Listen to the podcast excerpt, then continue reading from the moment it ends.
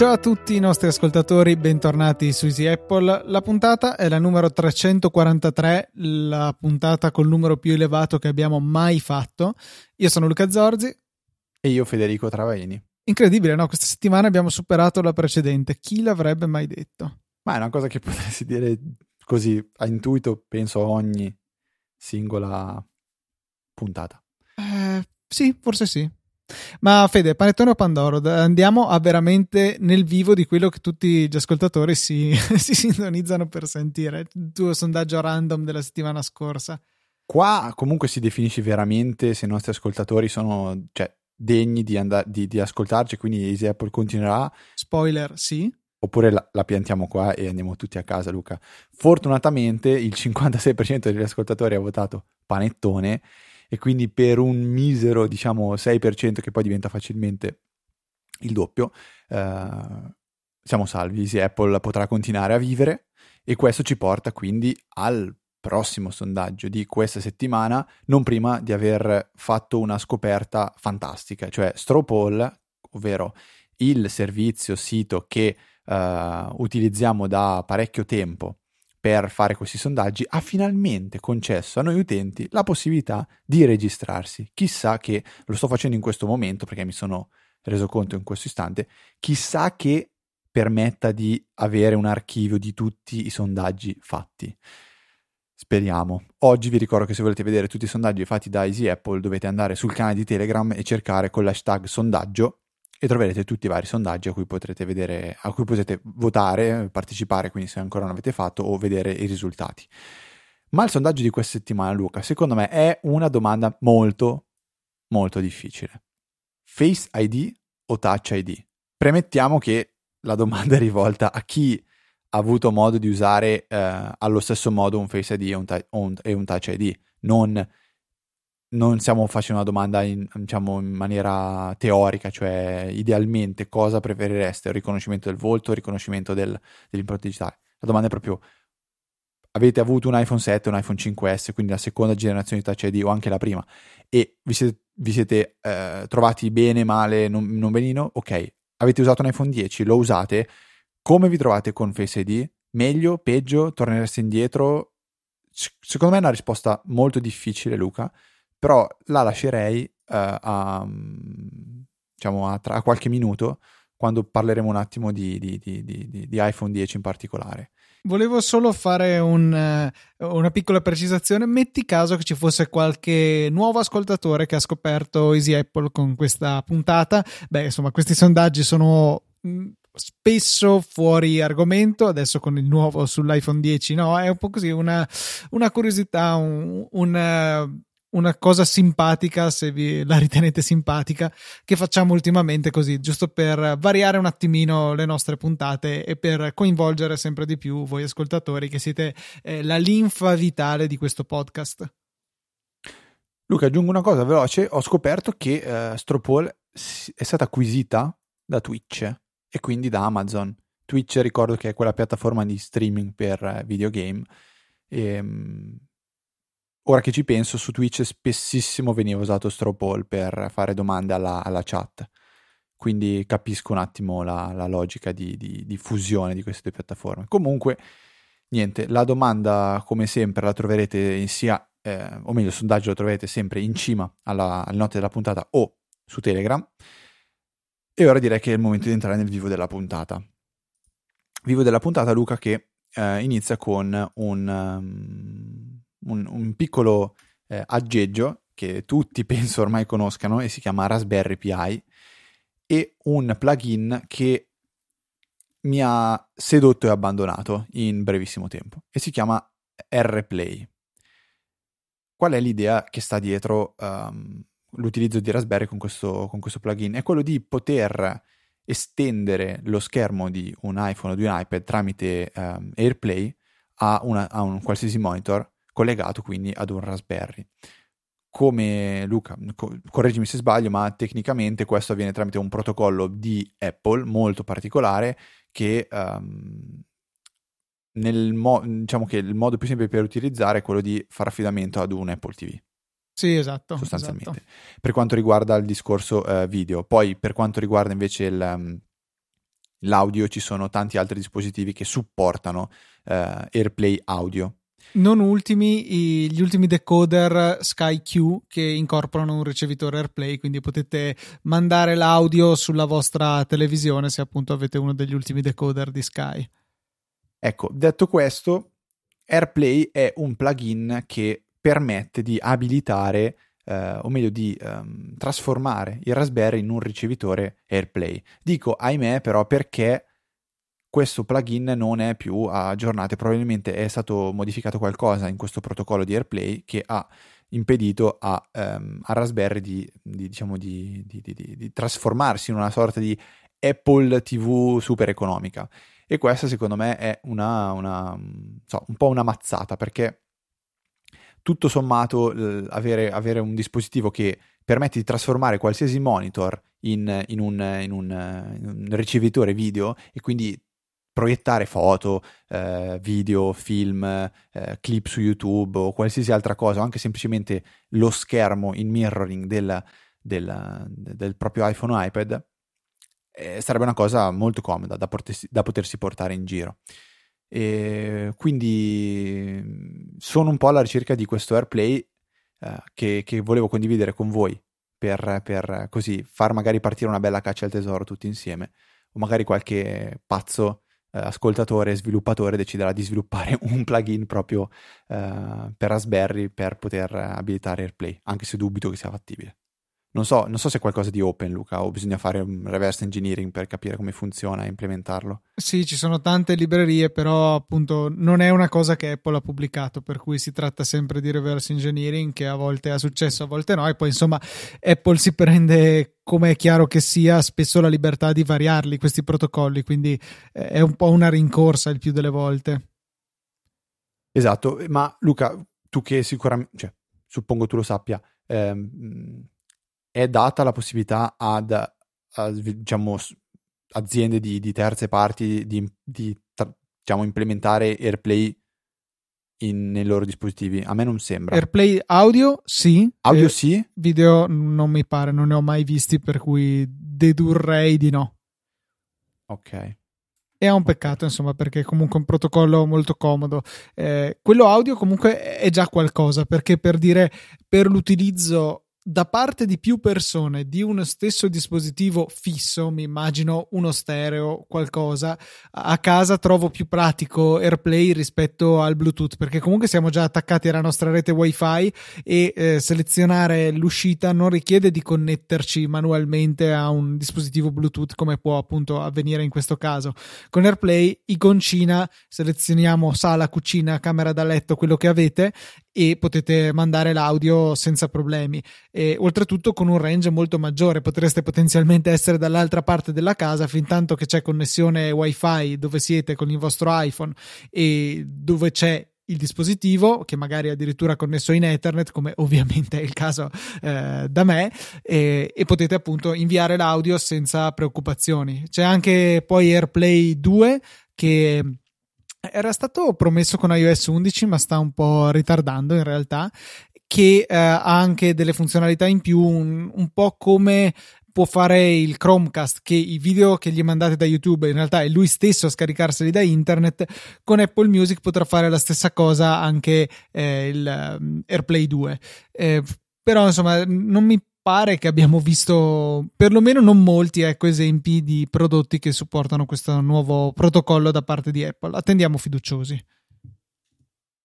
Speriamo, speriamo. Luca, um, c'è una cosa che secondo me vale la pena menzionare, che non è in scaletta, ma che ho notato andando sul canale di Telegram di Easy Apple per postare il sondaggio, ovvero gennaio 15 15 gennaio, quindi questo lunedì è successa una cosa fantastica. Ti ricordi?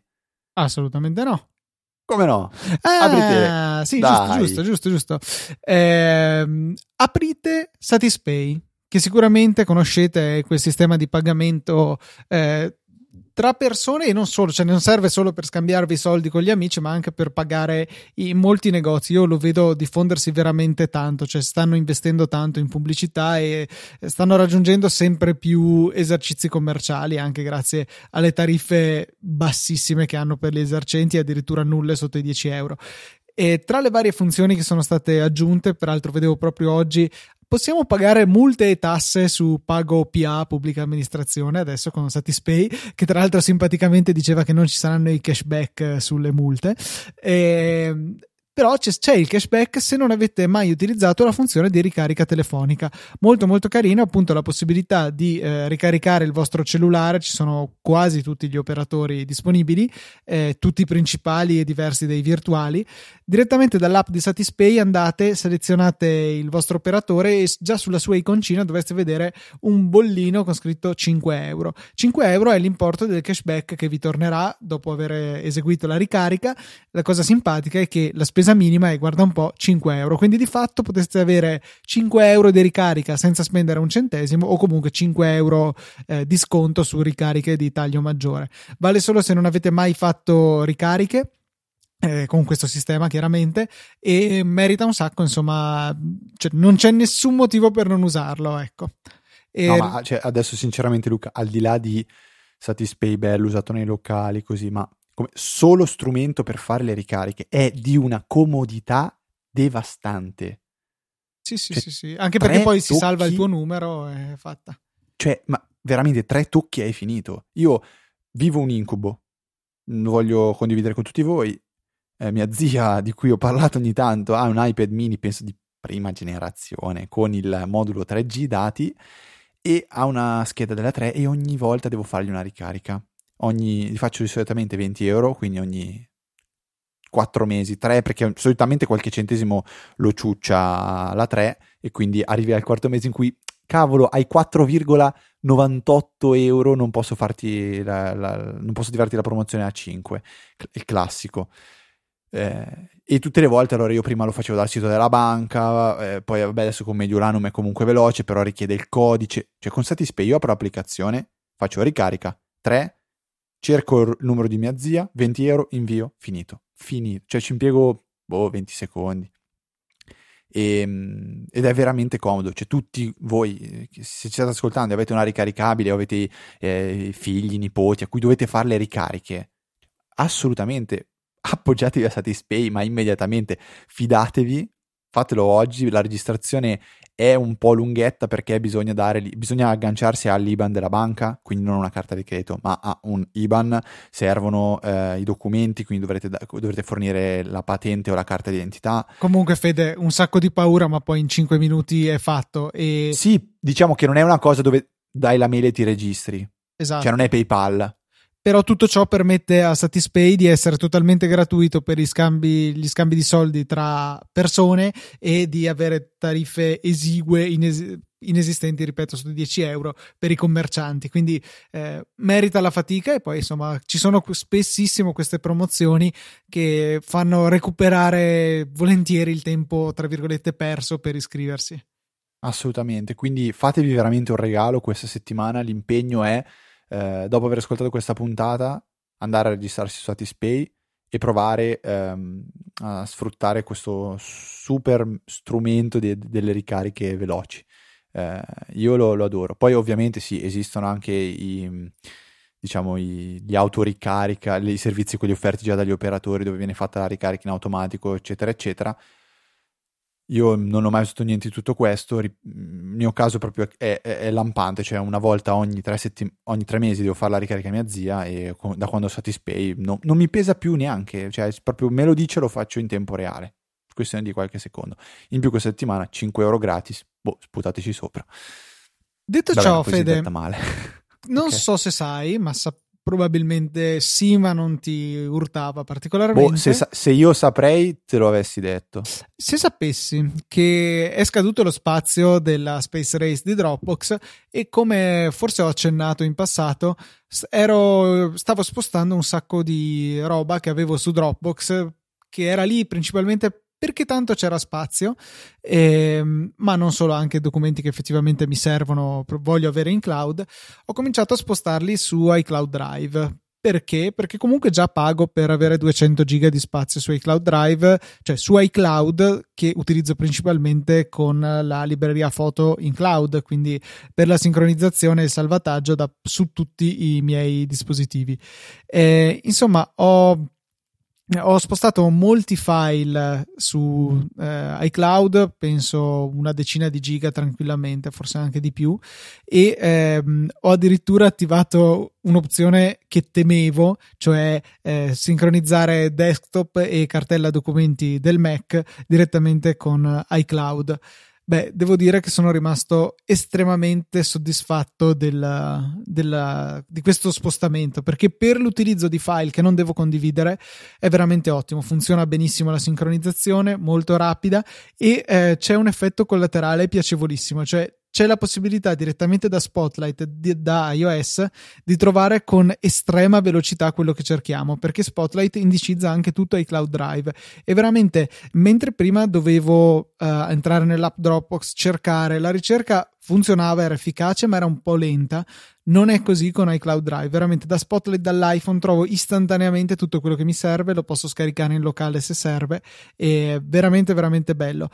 Quello in cui pecca iCloud Drive sono gli strumenti di collaborazione, cioè non possiamo avere io e Fede una cartella condivisa, che è una delle funzionalità di base di Dropbox. Eh, si possono condividere solamente singoli file, ma eh, per noi non è sufficiente. Immaginiamo la cartella con la quale ci passiamo la registrazione della settimana. Fede dovrebbe caricare la, la, sua puntata sul suo iCloud Drive, poi aspettare che si carichi, poi condividermi il singolo file. Molto scomodo. Con Dropbox si butta nella cartellina condivisa tra noi e festa finita. Per cui su questi aspetti Dropbox rimane ancora innumerevoli spanne sopra, come pure l'integrazione con servizi terzi, ad esempio If This Then That e compagnia. Però, a parte questi casi, per l'utilizzo generalista e eh, utente singolo, trovo che sia diventato un ottimo servizio. Ora sto attendendo il momento in cui mi pentirò di questa scelta, magari qualche bug, qualche casino, però... Miseria, quel giorno io ci sarò. Ecco, però in realtà io ho una strategia di backup molto comprensiva, mettiamola così, per cui eh, vedo difficile riuscire a perdere dati, magari avere qualche inconveniente può essere, però la perdita di dati la vedo abbastanza difficile.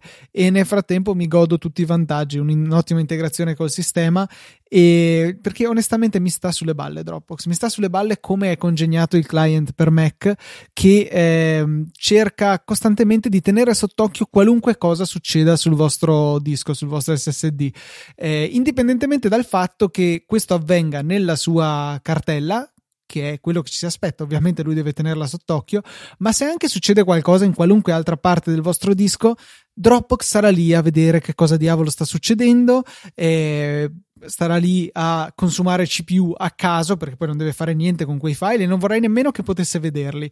Eh, tutto ciò non lo fa invece iCloud Drive che ha altri limiti sicuramente però è veramente ben integrato con macOS e anche iOS. Quindi eh, dategli una chance. Se non l'avete mai usato consideratelo perché eh, soprattutto nel mio caso ok avevo un 60-70 giga di foto però me ne restavano altri 130 che potevo utilizzare dato che comunque già pagavo per 200 giga di, eh, di spazio. Vedo adesso ho 61 giga di foto 20 giga di documenti che ho quindi spostato da Dropbox più del totale di spazio che ho adesso in Dropbox 18 giga di backup di iOS che sono anche tanti, 300 mega di mail, morale della favola ho ancora 100 giga disponibili.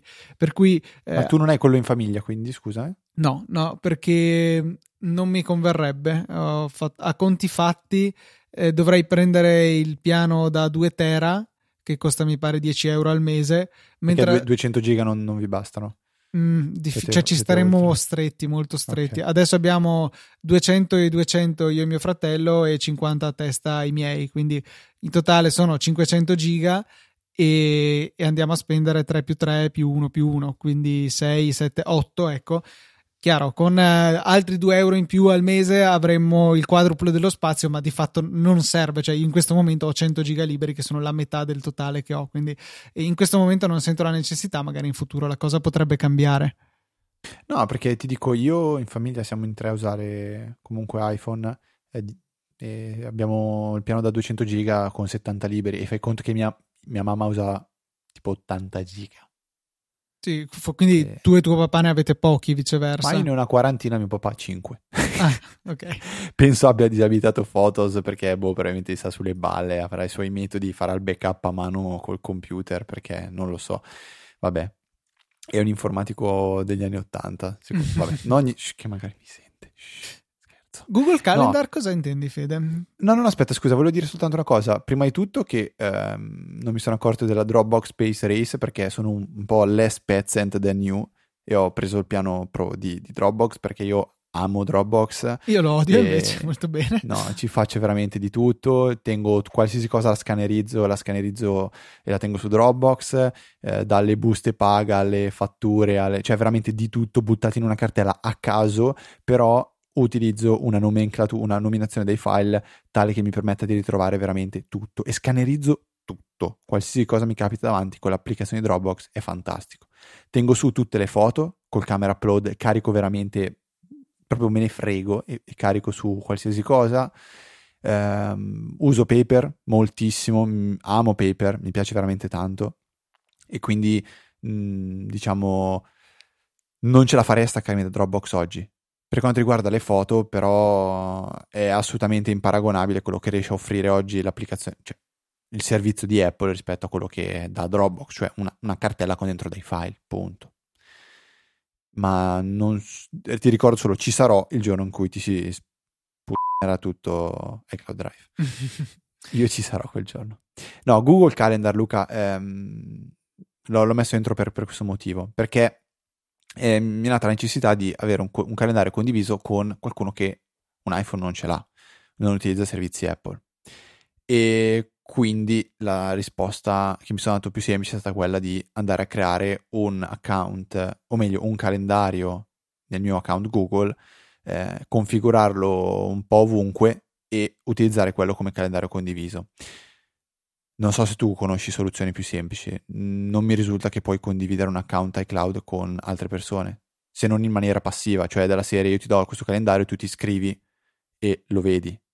Oddio, sbattendosi un sacco, eh, se non sbaglio, forse neanche troppo, eh, dovrebbe essere possibile usare un account iCloud su un Android per la condivisione de- dei calendari. Contatti e calendari e posta sono facili da gestire anche altrove perché comunque sono, eh, sono tutti protocolli standard. Quindi anzi non mi stupirei se tante applicazioni per Android consentissero direttamente l'aggiunta di account iCloud appunto per queste funzionalità rubrica, eh, calendari e posta. Ecco, queste tre cose sicuramente sono gestibili in maniera abbastanza semplice, però eh, effettivamente l'account Google semplifica decisamente le cose lato Android e non le complica eccessivamente lato iOS perché comunque è nativamente supportato e basta aggiungerlo nelle impostazioni. Ok. Comunque, eh, avendo fatto questo, questo, diciamo, tentativo di utilizzare il calendario su Google, ho detto, ma sì, quasi quasi mi, mi, mi scarico l'applicazione di Google Calendar e, um, e la provo un attimo. Applicazione che mi, mi era piaciuta molto anche mesi mesi fa, ma non vorrei dire un'eresia, ma non permetteva di abilitare i calendari di iCloud. Quindi volevate, vuoi utilizzare l'applicazione di Google Calendar, puoi farlo, ma soltanto con i calendari di Google o di altri servizi, non quelli di iCloud. Ora non ricordo se fosse un bug della, del, del, della mia applicazione che, che, non si è risolto neanche disinstallando o installando, o se è proprio una funzione che non era prevista. E penso fosse questa la, la risposta vera. Oggi invece questa applicazione è, è, bella completa e devo ammettere che mi piace veramente tanto. Dal punto di vista di interfaccia è, eh, è molto molto curato. Ecco, Face ID che non funziona perché ho davanti il microfono. Se sentite, best- se sentite una bestemmia è la mia.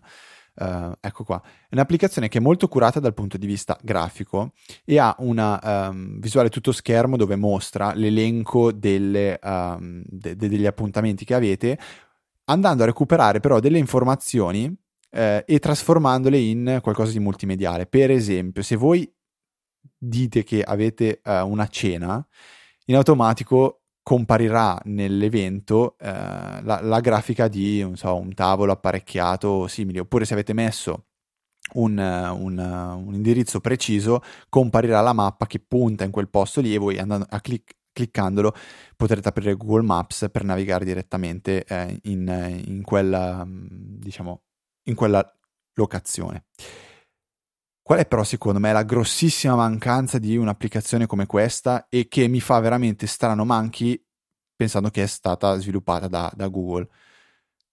Manca la possibilità di scrivere uh, come accade in Fantastical o in Calendar 5 o 6 di, di, di, di Riddle, una, una, stringa di testo che venga interpretata e uh, diciamo elaborata e vengano compilati tutti i vari campi, quindi ora, luogo, senza che io debba andare in ogni singola opzione a specificare inizia alle 9 e finisce alle 9 e mezza. Iniz- eh, mi trova qua di questo calendario mercoledì. Cioè la, la, cosa terribile è che proprio a mano devi andare a specificare giorno, ora, task, lo- location e balle varie. E mi spiace perché è un'applicazione che utilizzerei molto molto volentieri al posto di Fantastical, non che Fantastical abbia niente di, di, brutto, anzi secondo me resta in assoluto l'applicazione migliore che si può utilizzare oggi come, come calendario, però mi fa strano che, ripeto, un'applicazione del genere sviluppata da Google non abbia la... come si chiama questo? Il linguaggio nativo, naturale?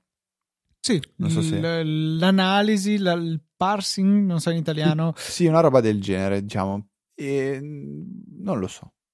Però ci tengo a consigliare questa applicazione perché uh, si integra veramente molto bene ovviamente con Google e oggi anche con tutti gli altri calendari. Una, ho un, un, account exchange di lavoro e si sincronizza anche con quello.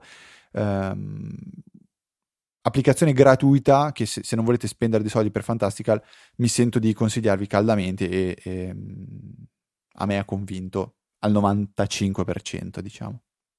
Fede, cambio un attimo le carte in tavola e volevo parlare di un vecchio, cioè vecchio insomma, di un articolo che risale a novembre e che ho sempre rimandato perché eravamo strapieni di cose da dire, ma oggi che magari è una settimana un po' più rilassata, eh, volevo portare all'attenzione dei nostri utenti. Elcom Soft è una software house che è specializzata nel creare strumenti per le forze dell'ordine per accedere a dispositivi Apple, Android e altri, insomma, per riuscire a estrarne dei dati per fini investigativi, eccetera.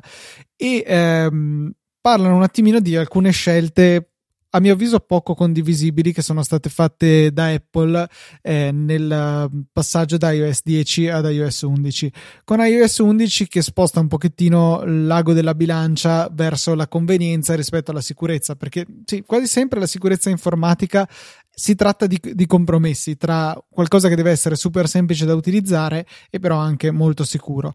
Eh, difficilmente si riescono ad avere entrambe le cose, anche se bisogna dire che eh, iOS si è sempre distinto per riuscire a trovare un ottimo bilancio tra queste due necessità, o, o, fornendoci dei dispositivi estremamente sicuri, ma comunque anche molto pratici da utilizzare. Pensiamo al Touch ID e tutte le assurde difficoltà che ci sono dietro per farlo funzionare bene, e idem il Face ID, e però in maniera anche sicura.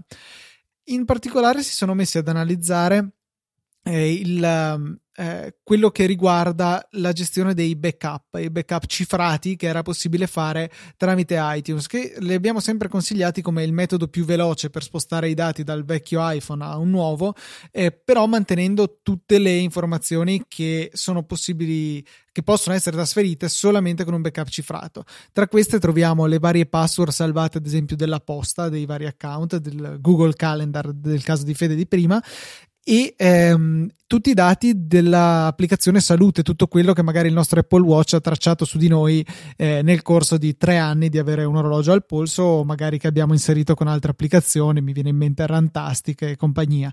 Tutte queste cose vengono trasferite solamente con uh, un backup cifrato, non con un backup tradizionale e da non molto tempo invece vengono anche trasferite tramite iCloud. Però ecco, dei backup fatti uh, vecchia scuola col cavo è necessario che il backup sia cifrato. E fino ad iOS 10 una volta attivata la cifratura del backup che richiede di inserire una password su iTunes, questa password rimaneva eh, sempre impostata eh, sul dispositivo, non era possibile toglierla, quindi era necessario inserire quella stessa password per poter fare il backup del dispositivo eh, da un altro computer. Quindi io non posso, ad esempio, cioè, o meglio, Fede non può rubare il mio iPhone, non poteva rubare il mio iPhone sul quale io avevo abilitato la password per i backup, andare sul suo Mac, visto che ha il mio iPhone e sbloccarlo, non so, e farsi il backup e poi analizzare tutti i miei dati perché è necessario inserire quella password che era salvata in maniera sicura nel dispositivo e non c'entrava niente col computer. Da iOS 11, ecco no, eh, torniamo ad iOS 10, era possibile sì togliere quella password e andare a effettuare nuovamente backup anche non cifrati, ma solo al costo di ripristinare totalmente il telefono, quindi perdendo tutti i dati ai quali si volesse eventualmente accedere. Con iOS 11, se hai il telefono sbloccato, chiaramente perché è necessario questo per accedere alle impostazioni, basta fare un giretto su generali, reset, impostazioni e eh, quella password viene eh, tolta, quindi è possibile di nuovo fare il backup del telefono non cifrato e quindi di fatto accedere a tutti i dispositivi. Chiaro, bisogna avere accesso fisico al telefono, bisogna avere il codice eh, di sblocco o il Touch ID, però insomma in questo caso è possibile bypassare una protezione che c'era all'unico costo di scombinare le icone della Springboard perché la posizione delle icone è una delle impostazioni che viene eh, resettata con questa procedura. Un peccato perché secondo me era una concessione che non era necessario fare, ma che per una buffa serie di coincidenze è stata molto utile a un mio collega, penso due giorni dopo che ho letto questo articolo, la cui moglie aveva dimenticato questa password e non so perché avesse bisogno di fare il backup su iTunes, forse per il cambio di telefono, e quindi con questa procedura siamo riusciti a staccarlo da questa password e permettergli di fare un backup e ripristino sul telefono nuovo. Eh, sì, per carità, gli è stato comodo stavolta però è una concessione che io non avrei voluto fare. Vi lasciamo eh, nelle note della puntata l'articolo originale di fine novembre, 29 novembre, per approfondire, eh, però ecco, la mia opinione è che sia stata una scelta sbagliata. Sai che adesso se le iene per sbaglio ascoltano questa puntata, a parte il servizio. le iene devono veramente sparire, sono un programma che boh, le, le, parti comiche fanno anche ridere quando fanno finta di essere dei giornalisti, sono pietosi. Immaginiamo, cioè, ricordiamo tutta la simpatica storia col caso Stamina e ne hanno fatte tante altre. Ma non fatemi no, parlare. No, io mi riferivo a cose molto meno. Non so se ti ricordi quel discorso del, del Mac che pa- abbiamo fatto sì, servizio, anche, ne avevamo anche cioè, parlato. Sì, Fede, ogni volta che cercano di far finta di fare i giornalisti, diciamo. Vabbè, sì, no, ok, non volevo essere così violentemente cattivo, però sì. Quando ce vo, ce vo. Ok, Luca, eh, avevo una domanda. Oh, esatto. Ho fammi scritto domanda. domanda per Fede, due punti. Come ti trovi dopo qualche mese di iPhone 10? Perché ricordiamo, tra noi solamente Fede è fortunato possessore dell'ultimo modello di iPhone e quindi ero curioso di sapere eh, per Fede, utente iPhone di lunghissima data, che li ha passati un po' tutti, ha usato con grande soddisfazione, immagino per diversi anni il Touch ID, com'è stato il passaggio all'iPhone 10, perdere l'impronta digitale e guadagnare il riconoscimento facciale, questo Face ID che, eh, diciamo, da quello che mi è capitato di leggere in giro, è soddisfacente per la maggior parte delle persone, salvo limitate situazioni in cui magari invece è un po' frustrante, tipo quando prima avevi il microfono davanti. Ok, la mia risposta sai qual è? Eh, il sondaggio, no, dai. 42. Ed è su, rispondi. Dimmi che, capisci, dimmi che hai capito la citazione. Sì, è guida galattica per autostoppisti. Però... Eh, ricord- eh, scusami, sai che io intanto... Allora Luca, ehm, devo ammettere che nei primi mesi, prime settimane di, di iPhone 10, ne ho parlato molt- in maniera molto molto entusiasta. Ne ho parlato anche qua, mh, mm, Face ID in primis, dicevo wow, figata, eh, uno step in meno, certe cose te le dimentichi, eh, ti dimentichi di doverti autenticare, devi sforzarti di... E io comunque lo facevo perché mi rendevo conto che molto probabilmente certi passaggi che due mesi fa mi sembravano un pochettino macchinosi davo, davo diciamo un po' la colpa a me stesso, cioè ah, non sono ancora abituato a Face ID, però mi rendo conto che se imparo a dimenticarmene migliorerà tutto. In realtà oggi mi ritrovo esattamente come due mesi fa, quindi quel, quel, quel diciamo quella parte di frizione che c'è quando si utilizza l'iPhone 10 e che pensavo fosse dovuta a, a me, non abituato a questa nuova tecnologia di autenticazione, eh, oggi c'è, c'è e nello stesso modo di prima e a volte peggiora. Esempio, mi sono tagliato i capelli prima di, di, di, di, Natale, cioè tipo il 20 dicembre, una cosa del genere, e caspita, i giorni successivi, cioè che ci crediate o no, che Tim Cook ci creda o no, cavolo, ha iniziato a fallire parecchie volte durante la giornata Face ID, cosa che in realtà non dovrebbe riuscire a fare. Poi è saltata fuori una mezza questione su Twitter insieme a Antonio Barbone e altri ragazzi, Fabrizio Rinaldi, in cui si provava a autenticarsi con Face ID coprendo metà vi- viso e a volte ad alcuni ragazzi coprendo, non so, la metà destra del viso eh, Face ID funzionava, la metà sinistra invece eh, impediva Face ID di funzionare. A me e ad Antonio, a entrambi non funziona mai. Quindi eh, a un certo punto abbiamo iniziato a ipotizzare che forse ci sia anche qualche problema, qualche differenza a livello di hardware o che con alcuni visi funziona meglio o peggio, oppure che tanto dipenda da quando viene fatto il, il primo pairing, quindi prima, il primo riconoscimento. Non lo so, non lo so. Quello non che vi è di... sorto il dubbio che magari siete fatti male voi e siete voi difettosi? e allora voglio rimborso e gli faccio causa Apple.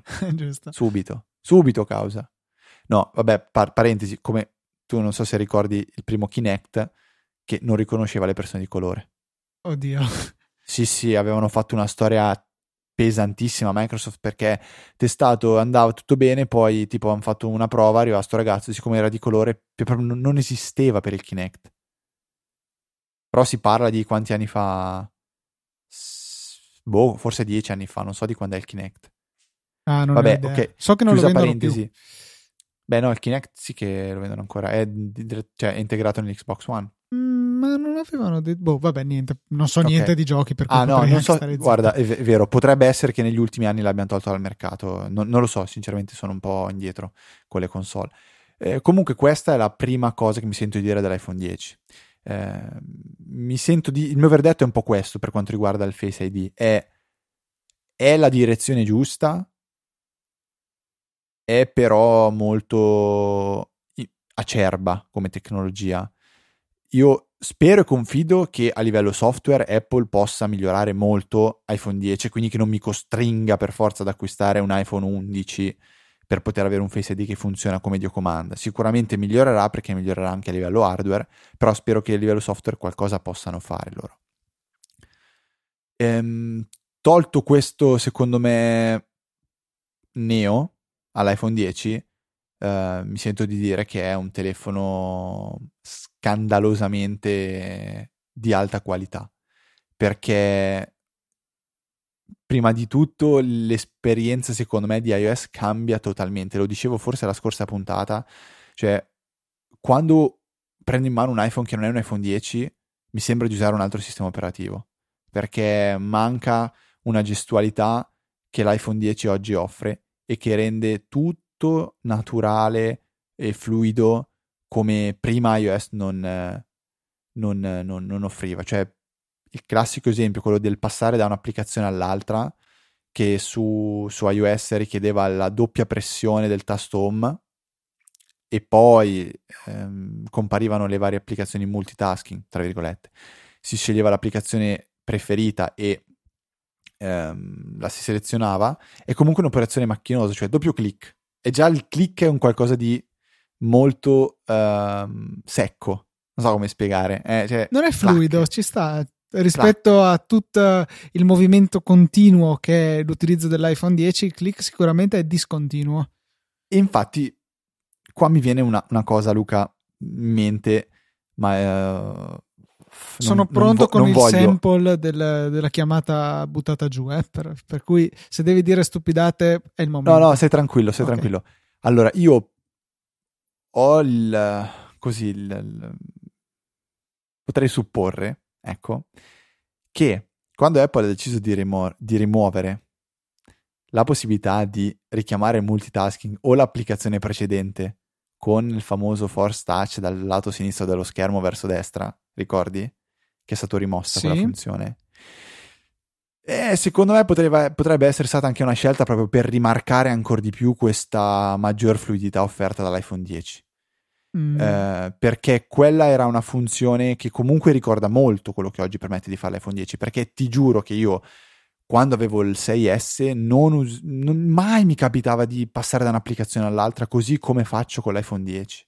Cioè, con l'iPhone 10 a volte vado a richiamare anche la quart'ultima, quintultima applicazione che ho utilizzato perché è talmente comodo, veloce, naturale che mh, utilizzo questo nuovo tasto home proprio come se fosse mh, la, la, cosa migliore da fare. Prima non avevo questa sensazione, cioè se usavo Telegram, poi Safari, poi WhatsApp, poi non so, l'applicazione delle foto e poi mi riscrivevo ancora Telegram, richiamavo Telegram dalla home screen. Oggi no, Oggi assolutamente no. Vivo del, um, del multitasking. Così come secondo me è stato fatto con l'Apple Watch. Cioè io l'Apple Watch se devo richiamare un'applicazione non utilizzerò mai la schermata iniziale, quella a forma di nido d'ape. Utilizzo sempre la, chiam- la schermata del multitasking. Sempre. Anche se richiamo un'applicazione magari al giorno. E, ehm, e, questo secondo me è un vantaggio tremendo che ha offerto l'iPhone 10 e per tutto il resto a livello hardware è un iPhone uh, velocissimo e uh, basta, basta provare Siri, cioè Siri è istantanea, veramente veramente istantanea, cosa che con l'Apple Watch e con, uh, con il 6S eh, non, diciamo non, non, so, a volte, a volte c'era qualche istante tro- di troppo d'attesa che, che mi faceva diciamo alzare bandiera bianca. Oggi Siri è impressionantemente veloce. Cioè, possiamo fare un tentativo adesso al volo. Ops, ho, ho, ho, chiamato Apple Pay invece di. ecco, mi raccomando, non, dire, non, dirgli ehi, se no rischiamo di eh, mandare questa cosa su tutti gli iPhone di tutti i nostri ascoltatori. Quindi richiamala col pulsante. Mi sì, sì, no, l'ho già fatto mentre ascoltavi. Eh, vediamo, eh. Chiama Luca Zorzi. Quale numero telefonico di Luca Zorzi? Censurare adesso, Cellulare. possibilmente. Chiamo Luca Zorzi. Cioè, comunque hai sentito con che rapidità ha, fatto tut- ha elaborato tutte le richieste. Sì, esatto. È, è, è molto, molto, molto veloce. Eh, scusa, e... a questo punto, visto che la scienza ce lo impone, proviamo con eh, il mio iPhone 7 a fare Vai. la stessa cosa. Vai. Aspetta, volevo metterlo però rumoroso, come si fa? Devo cambiare. Ok. C'è uno slide sulla sinistra. Sì, infatti ho, ho notato, è carino, utile quella funzione, non l'ho mai usata. Allora, Perché non ha fatto il bip bip? Scusa, non lo faceva Siri una volta? Vabbè, non importa. Allora, premo. Chiama Federico Travaini. Chiamo Federico Travaini. iPhone. Beh, dai, è stato abbastanza. Beh, è stato veloce, è stato molto, molto veloce anche questo. Um... No, però sono sconvolto dal fatto che non faccia più bip bip. Magari non lo fa più da secoli. Ma me l'ha, me l'ha fatto. Luca, scusami, eh, eh non è una, una diciamo, una una funzionalità strettamente legata all'iPhone 10, però eh, io Apple Pay da quando lo utilizzo sono fortemente, follemente, fortemente innamorato. Sì. Um, e io lo sto non... usando, ho trovato il coraggio di usarlo sull'Apple Watch, adesso tendo a usarlo sull'Apple Watch. Ma anche io lo uso sull'Apple Watch, anche questa è una comunità disarmante, ma ho avuto una, una strana discussione in settimana con un, diciamo, un negoziante che mi ha detto no, no, ma no, io non l'ho abilitato perché, boh, perché a volte, non lo so, la, la classica, un po' la classica diffidenza. E a me fa impazzire questa domanda, Luca. Volevo sapere co- come mi rispondi tu. E se ti rubano il cellulare? Eh, devono rubarmi anche la testa se ho un iPhone 10 e in quel caso diciamo che è, è l'ultimo dei miei problemi. Devono rubarmi il dito, che anche questo può essere problematico se ho un iPhone precedente e, oppure devono rubarmi il codice, devono vedermelo fare. Però Ma sì. Io, io, ho risposto, guarda, forse questa è stata una volta in cui volevo quasi scusarmi con questo negoziante perché ho risposto cu- con un po' di, sac- di, saccenza e a me non, non, piace assolutamente questa cosa, ma io ho risposto in questo modo. Ma scusa, se ti rubano una carta di credito? Sì, tra l'altro. Pensi, pensi sia peggio o meglio che ti rubano il telefono una carta di credito? No, dimmi tu. Io in questo momento ti, ti, sfilo la carta di credito o perdi, perdi, da qualche parte il portafoglio, lo lasci da qualche parte. Carta contactless, così giusto sì, per Sì, carta, vado in, vado in un posto, prendo e pago. Punto.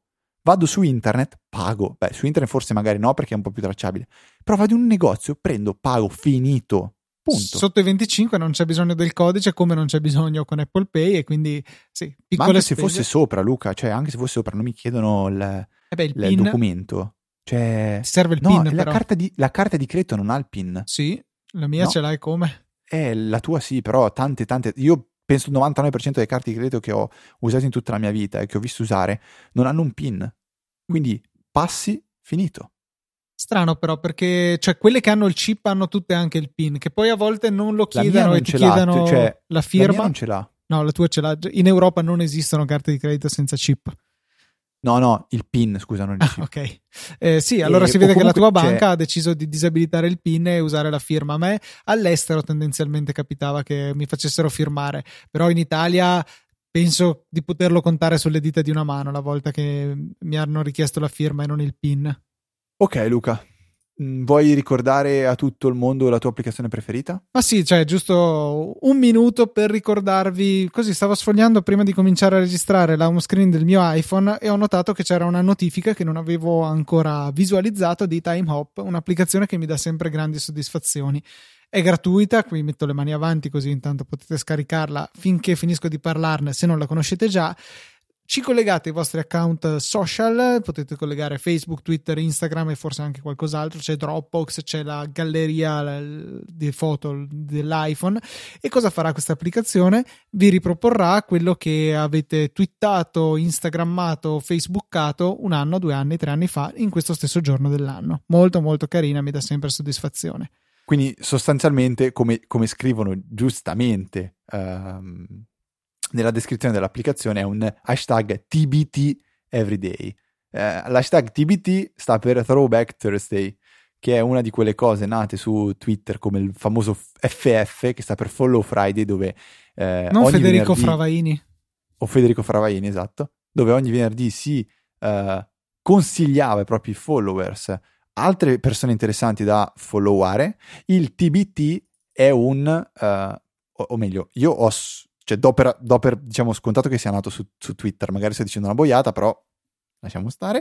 TBT sta per Throwback Thursday, ovvero il giovedì si eh, postava, si, si postava qualcosa che era, era diciamo, eh, successo nel passato, quindi un, un ricordo, un throwback, quindi si, si guardava all'anno precedente, un po' come quello che fa Facebook oggi ogni, ogni giorno ed è una delle funzioni secondo me più carine di- di- della piattaforma di Zuckerberg. O Zuckerbergeroni, non so come preferisce essere chiamato. Non importa perché adesso siamo giunti fine puntata, quindi non c'è spazio per questi interrogativi che lasceranno l'umanità perplessa, perlomeno per i prossimi sette giorni, ma è arrivato il momento di ringraziare i nostri gentili donatori. Questa settimana sono quattro i nostri eroi, sono Manuel Zavatta, Carlo Brottini, Ekaterina e Antonio Iesu. Grazie per il vostro supporto. Perché non farlo anche voi? Magari con degli acquisti su Amazon, cliccate sul nostro link, comprate ciò che volete senza spendere un centesimo in più, basta partire dal nostro link e ci pensa Amazon poi a buttarci qualche centesimo così nel salvadanaio che è un grosso porcellino.